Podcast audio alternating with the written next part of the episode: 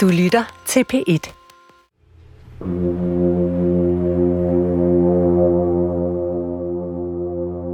Det er den 24. april. Året er 2010. Vi er i Mikkel Kesslers omklædningsrum under et propfyldt messecenter Herning.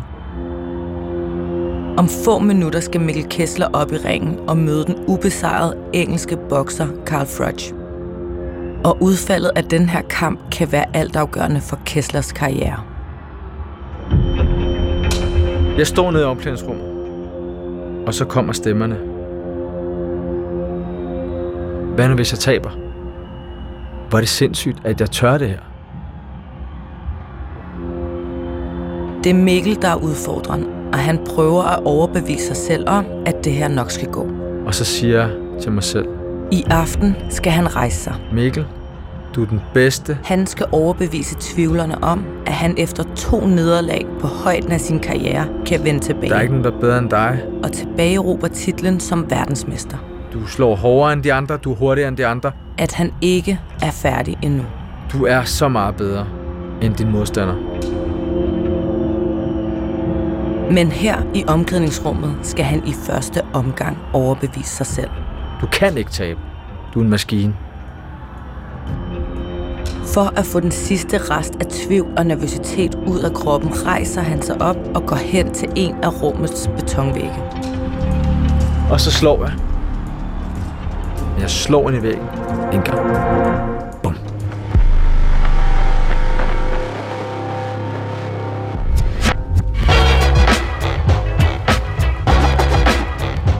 Du lytter til Giganterne. Mit navn er Samme Fut. Jeg er bokser, og mens jeg går og forbereder mig på, at jeg for første gang skal forsvare mit verdensmesterskab, så fortæller jeg historien om Danmarks største bokser, der har stået i ringen før mig. Hvordan de nåede toppen, og hvad de måtte betale for at nå dertil. I det her afsnit skal du høre historien om Danmarks bedste bokser i nyere tid. Mikkel Kessler, eller som han hedder i kamp, The Viking Warrior. Bokseren fra Bryggen, som nærmest voksede op på sin forældres stamværtshus, men som i boksningen finder sig selv og en levevej. Jeg har kunne æde mig selv. Altså, jeg har altid kunne give mig lidt mere end de fleste, tror jeg. Men det er også historien om en meget succesfuld bokser, der på sin karrieres højdepunkt pludselig begynder at tabe kampe. Øh, Og i den her sport kan bare ét nederlag betyde enden på det hele. så det var hård og sluge. For en taber er der ingen, der vil røre ved. Man er ikke længere så attraktiv at blive udfordret af, og det kan være svært at få de gode kampe. Indtjeningen daler. Og så er der de mentale omkostninger. Det var jo forfærdeligt. Hvordan kommer en bokser sig oven på et nederlag? Jeg troede simpelthen, at jeg aldrig jeg kunne komme igen. Kan man genvinde tilliden fra publikum og tilliden til sig selv?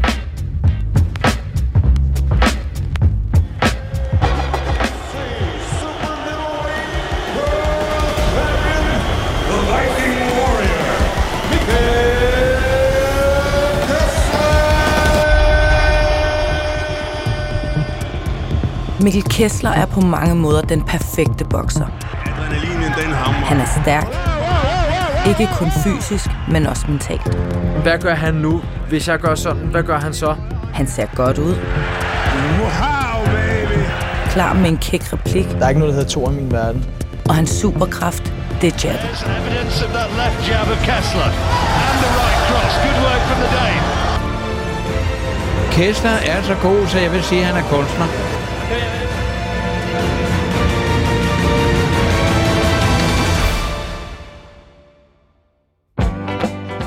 Men vi starter helt nede på jorden. Nærmere bestemt på Bryggen i København.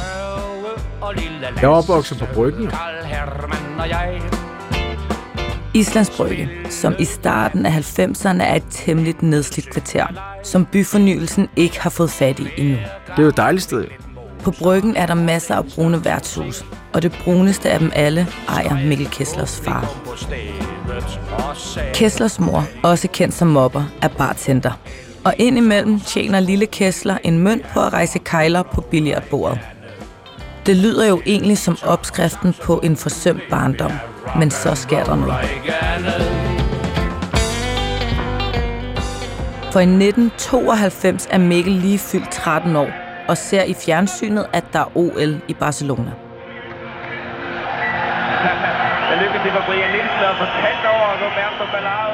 Det var der, jeg så Brian Nielsen fik bronze øh, mod kubaneren, hvor han giver ham det der lille slag i øh, bagi, som øh, vi er mange, der husker. Det kan Brian også, og det er noget, publikum elsker.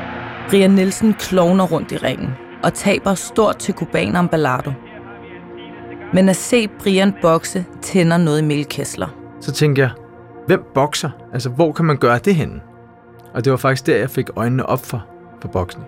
Så Mikkel spørger sin mor mobber, hvordan kommer man til at bokse? Og så fandt hun CIK Bokseklub, som ligger lige over på Christianshavn. Og vi stod derovre med to kammerater, og kom ind i det der træningslokale, hvor der var rigtig ligesom onde. Man følte, det var sådan nogle onde folk, der kiggede på en, når der kom ind i lokalet. Og det første, der blev sagt, det var, nu skal vi ud og løbe afsted nu. Manden, der råber, er træneren i bokseklubben, Richard Olsen. Rulle øjnene, når han støder sin venstre, så skal du også støde det. Han ser ikke ud af meget med sine små briller og altid dinglende cigaret i mundvinen. Men jeg siger dig, han er en godfather inden for dansk boksning. Og ham går Mikkels mor over at introducere sig for på sit britiske dansk. Og så spørger min mor, Regard, er det sjovt at bokse? Og det glemmer han aldrig, det, for det har han aldrig hørt før. Så han, jo, det er vel meget sjovt øh, nogle gange, og jo, de, de hygger sig. Og det var lige det, mobber gerne vil høre. Så Mikkel bliver skrevet op i klubben og får Richard Olsen som træner. Godt overblik i boksringen, ikke? Han, altså har han viljen og motivation til alt, det har han. Og her i bokseklubben finder han noget, han ikke har kunne finde andre steder. Den der disciplin, det var at have, som jeg faktisk ikke havde derhjemme. Jeg fik jo altid lov til at være ude senere end mine kammerater og løbe rundt på legepladsen og alle de her ting, men men lige pludselig var der noget disciplin. Du var en, der sagde, at du skal komme til træning, du skal være der til tiden, eller så er der armbøjninger. Og det opslugte mig simpelthen, at det var det eneste, jeg kunne tænke på, også når jeg var i skolen. At hvornår jeg skulle til træning, hvornår jeg skulle blive bedre, og hvornår jeg skulle i kamp.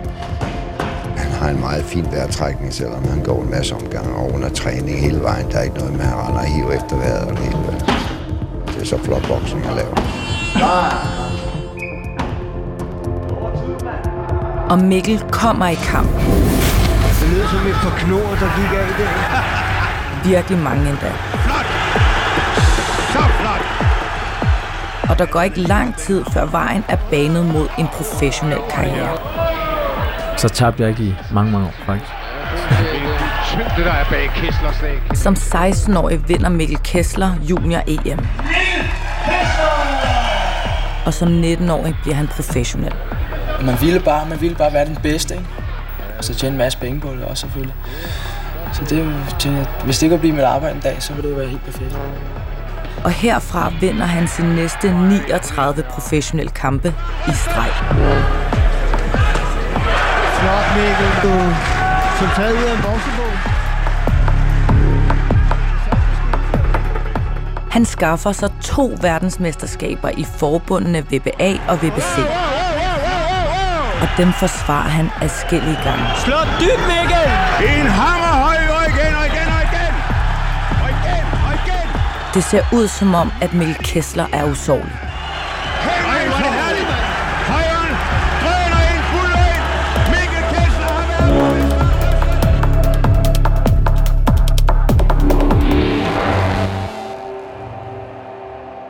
I 2007 står Mikkel Kessler over for sit livs kamp. For i starten af november skal han i ringen mod valeseren Joe Kalsaki. Joe Kalsaki, det var en af mine... Det er min største kamp. Det er helt sikkert. Jeg har haft mange store kampe øh, og, og store VM-kampe med de store bælter. Og jeg sagde altid til mig selv, ham vil jeg gerne møde en dag. Han er den bedste. Kampen har hele bokseverdens opmærksomhed, for det er virkelig to giganter, der skal mødes. De er begge ubesejret. Der er ikke mindre end fire VM-titler på spil, for Kalsaki har VM-bæltet i forbundet WBO og IBF. Han havde to, jeg havde to. Jeg var ubesejret, Joe Kalsaki var ubesejret. Og bag kulisserne er store pengebeløb forhandlet hjem for at få kampen til at ske. Økonomisk er det en vanvittig stor kamp. Men præcis hvor meget det drejer sig om, vil Kessler ikke ud med. Det kan jeg ikke udtale mig om. det må jeg ikke. Flere måneder før kampen starter forberedelserne. Og så begyndte jeg at træne op som en vanvittig til den her kamp. Og to uger inden kampen flyver Kessler sammen med sit trænerteam til Wales, hvor slaget skal stå. Og vi skulle mødes på hans hjemmebane i Wales. Kessler bliver indlogeret på et hotel med golfbane og spa. Og her får du lige et billede på, hvor meget der er på spil i den her sport. Hvor mange tanker, overvejelser og måske paranoia, der går gennem hovedet på en bokser op mod en stor kamp. Kessler står på sit hotelværelse og pakker ud. På natbordet står der en stor skål med frugt. Når jeg står på det her hotelværelse, og der er en kæmpe frugtskål. Kun på mit værelse. Og ikke på nogen af de andres værelser. Det har nok været, der har nok været noget galt med det, men jeg kan huske, at, øh, at vi bliver simpelthen nødt til at flytte den her frugtskål, fordi vi er bange for, at de har sprøjtet et eller andet i, der kan gøre, at jeg bliver testet positivt eller doping eller et eller andet. Det har man hørt rigtig meget om. Især op til sådan en kamp. Man skal slet ikke have noget... Øh... Så selvfølgelig bliver den byttet ud. Og mange gange også, når vi var ude at spise, så bytter vi rundt på tallerkenerne. Vi spiser det samme som mig, men vi bytter rundt på tallerkenerne. Dagen inden kampen skal begge boksere vejes. Det skal sikres, at de to bokser holder sig inden for deres vægtklasse. I super mellemvægt må man ikke veje mere end 76,2 kilo. Det er max. Hvis man bare vejer et par gram mere, bliver man disket. Kesslers team ved godt, at Mikkel måske er lige på vægtgrænsen. Så kort før den officielle vejning, hvor et kæmpe presseopbud venter, så hopper Mikkel lige hurtigt op på en medbragt digital badevægt, bare for at være sikker. Jeg går op på vægten, så vejer jeg bare 300 gram over. Det har jeg aldrig nogensinde prøvet før. Men jeg har, jeg har åbenbart taget på. Nu har Mikkel cirka 10 minutter til at tabe de 300 gram inden den officielle indvejning. Så jeg må gå og spytte. Han prøver at vride al væske ud af kroppen for at komme ned i vægt. Han tisser, han spytter, og det er lang tid siden, han har drukket så meget som en lille tår vand. Og nu er sandhedens team kommet. Now, ladies and gentlemen, coming to the scales, here is his second introduction from me, Mikael Kessler. Og der er jo altså også 700 mennesker, der gerne vil se det. Eller 1000, hvis det ikke var mere, som står og råber. I en sal med flere hundrede mennesker, pressefolk og fotografer træder Mikkel op på vægten. Og jeg går op på vægten, og jeg vejer så 100 gram for meget. Two ounces over the limit of 168. Og det er ikke særlig godt. Så der bliver buet. This time we request that all the ladies in the audience please face the back of the hall. Så må man smide underbukserne. Det var meget nemmere. Mens nogen fra Kesslers team dækker for ham med et par frakker og et håndklæde, træder Mikkel igen op på vægten. Nu splitter Ravne nøgen. the official weight. Og det virker. 168. Og så vejer jeg så præcis 76,2 kilo. Som man gerne må veje? Og ikke et gram mere. Det var, der var jeg lidt stresset. Lad mig sige sådan. Og så er alt efterhånden også ved at være på plads. Sent om aftenen den 3. november 2007 træder Mikkel Kessler ind på stadionet i den walisiske hovedstad Cardiff. Kessler baner sig vej til ringen, mens 50.000 tilskuere buer af ham. Jeg kan mærke, at jeg er på udebane. Jeg, jeg, altså, jeg kan mærke, når jeg går ind i den her kæmpe stadion med 60.000 øh, tilskuere, og jeg ved, hvor mange tusind danskere, der er taget over for at støtte mig. Jeg kunne se nogle, nogle danske flag. Jeg kan ikke høre nogen danskere. Jeg kan kun høre valiser og englænder råbe og skrige. Oppe i ringen står den legendariske ring-announcer Michael Buffer og venter på ham. Men jeg glemmer aldrig at gå op i ringen. Michael Buffer, han står, står derop og skal til at råbe mit navn. Og jeg kan bare ikke høre, hvad han siger. Fordi de råber så meget tilskuerne, så jeg kan faktisk ikke høre, hvad han siger. Så jeg ved ikke, hvornår jeg skal stikke armene over hovedet. Sådan, er det nu, eller er det ikke nu? Så meget larm er der. Det har jeg aldrig nogensinde prøvet før.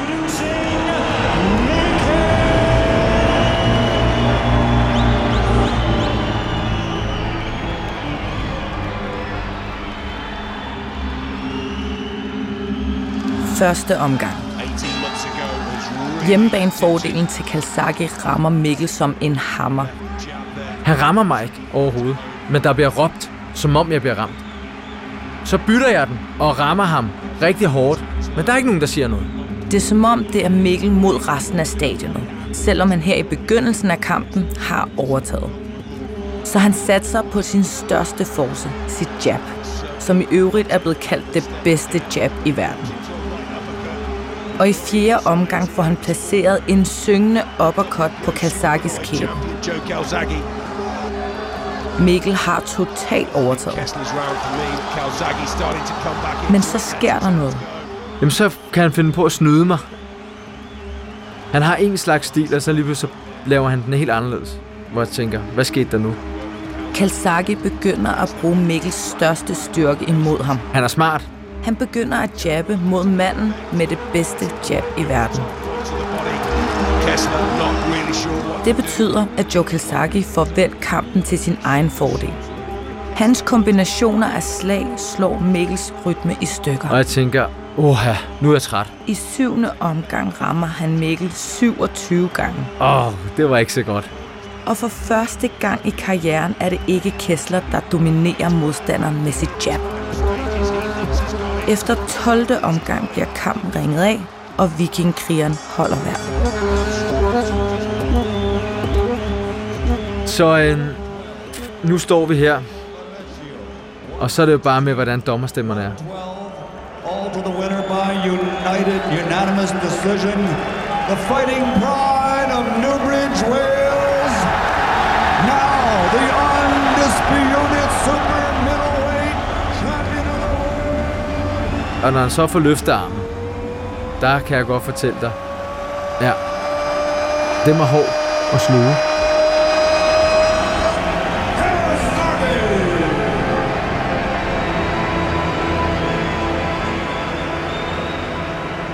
Mikkel Kesslers drøm om at samle alle VM-bælterne blev i nat knust i Cardiff, da han tabte efter 12 utrolig hårde omgange mod Joe Calzaghe. Hvad er det for en følelse, du står med her bagefter, altså efter 12 omgange? Øh, Der er jo ikke noget, jeg så, så, altså, selvfølgelig er jeg ikke tilfreds med mig selv. Det skal man da ikke være, når man taber. og det var min første kamp, jeg tabte hele min professionelle karriere. Der er ikke noget, der hedder to i min verden, så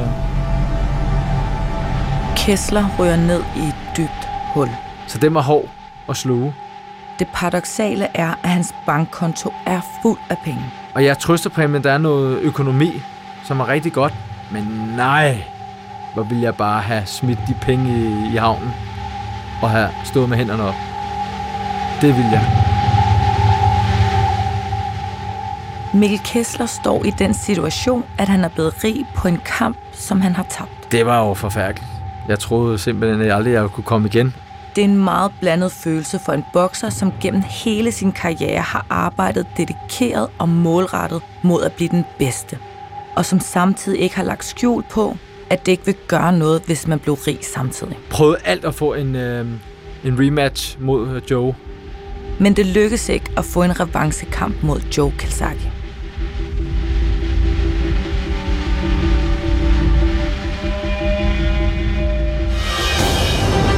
Witness the next evolution of boxing.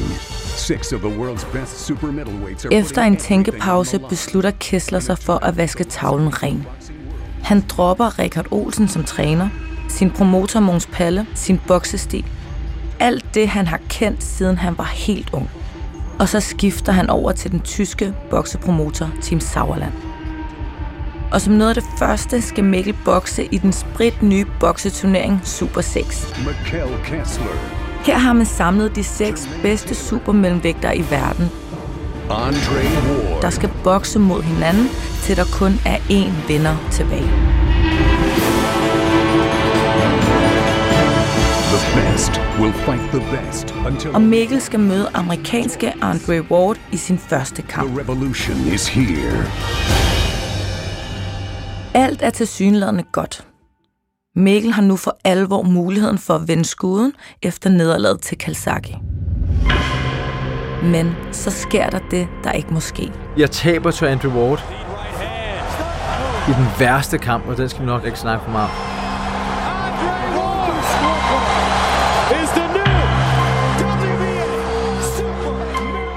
Grunden til, at Mikkel ikke så gerne vil tale om den her kamp, er nok fordi han får en god gammeldags røvfuld.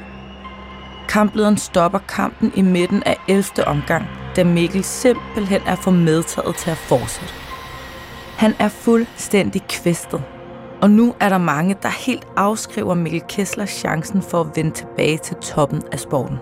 Alle øh, de professionelle boksejournalister, de siger jo, at jeg er færdig. For, som sagt, så kan bare et enkelt nederlag i den her sport betyde begyndelsen på enden på en boksekarriere. Og to nederlag? Hmm. Og så er vi tilbage, hvor vi startede. Den 24. april 2010 i Mikkel Kesslers omklædningsrum under et fyldt messecenter Herning. Jeg står nede i omklædningsrummet, og så kommer stemmerne. Og midt i det pres, som Mikkel må dele med. Hvad nu, hvis jeg taber? Det her, der er på spil for mig, det er jo hele min karriere. Det er det. Altså, det har jeg sagt til mig selv, det er enten eller. Altså, hvis jeg taber, så, så er det slut. Om få minutter skal han møde britiske Carl Froch. Så jeg skal møde Froch. Han er ubesejret, han er verdensmester, og jeg vidste, at han kom med alt, Carl Froch. Men jeg kunne mærke, at jeg ikke var færdig. Og så siger jeg til mig selv, du taber ikke. Du kan ikke tabe. Men jeg slår ind i væggen.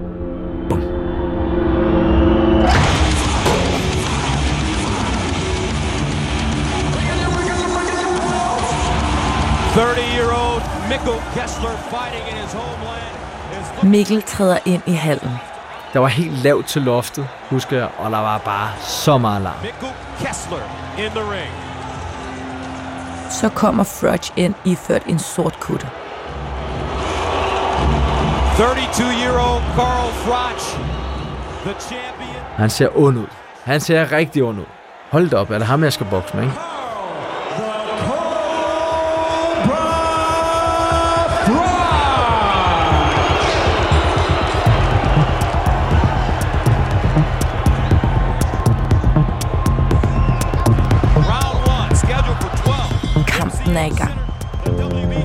Jeg er mega nervøs. Men at jeg er så nervøs, det gør, at jeg har så meget adrenalin i kroppen, at når jeg bokser, du bliver så koncentreret. Du, øh, du flytter dig hurtigere. Du gør alt hurtigere. Du er sådan en maskine, der har fået en eller anden turbo på. Jeg kan høre alt rundt om dig. Altså, det var nærmest, så ved hvad en flue, kunne jeg nærmest se, fløj langsomt, i langsom gengivelse.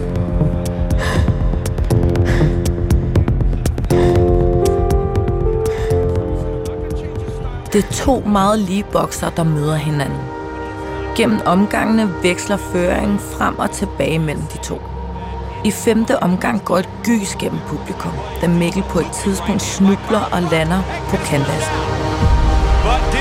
Jamen, jeg falder på benene. Jeg snubler ind over min ben der, går baglæns. For at undgå slagen. I 8. omgang har Mikkel held med at få en træffer direkte ind på Fudge. En træffer, der flækker hans næse på langs. Can he finish it? Da sidste omgang nærmer sig for Mikkel at videre sin træner, at han er bagud på point.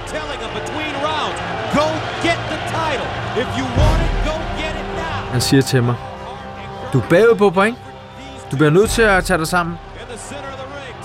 Nu skal du give den alt, hvad du har. Jeg går ud i 12. og tænker, krig. Måske har Fudge fået det samme at vide. For i 12. omgang kæmper begge bokser, som om denne omgang er den afgørende. Som om det er den sidste chance for at vinde kampen. Der giver jeg mig 100 procent. De glemmer paraderne, og vilde sving fyrer gennem luften frem og tilbage. Altså, jeg æder mig selv. Og det gør Frotty også. Han er også en type, kan man se. Og så lyder klokken. Kampen er slut.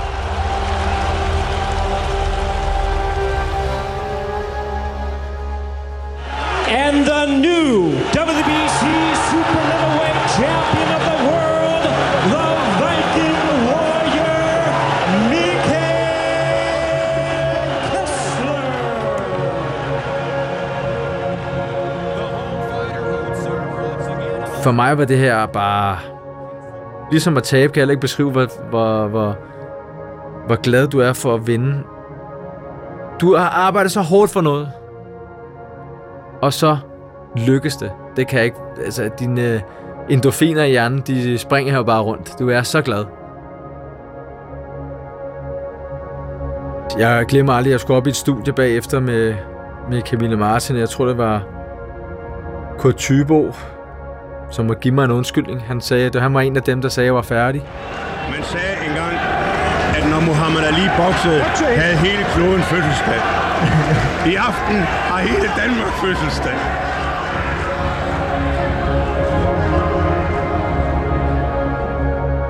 Og han må så sige undskyld på live tv, det synes jeg var meget skægt. Men det var bare det her med, at du er jo så glad for, du er bare så glad for, at du har modbevist, hvad de har sagt om en. Men jeg vidste, jeg havde det.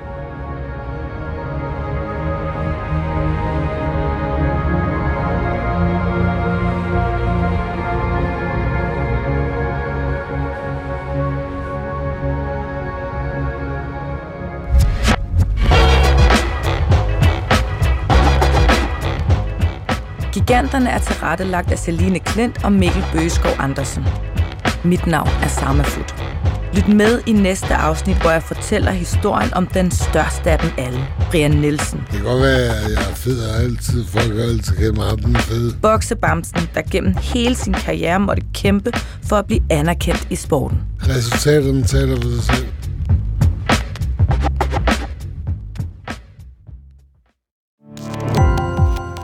Gå på opdagelse i alle DR's podcast og radioprogrammer. I appen DR Lyd.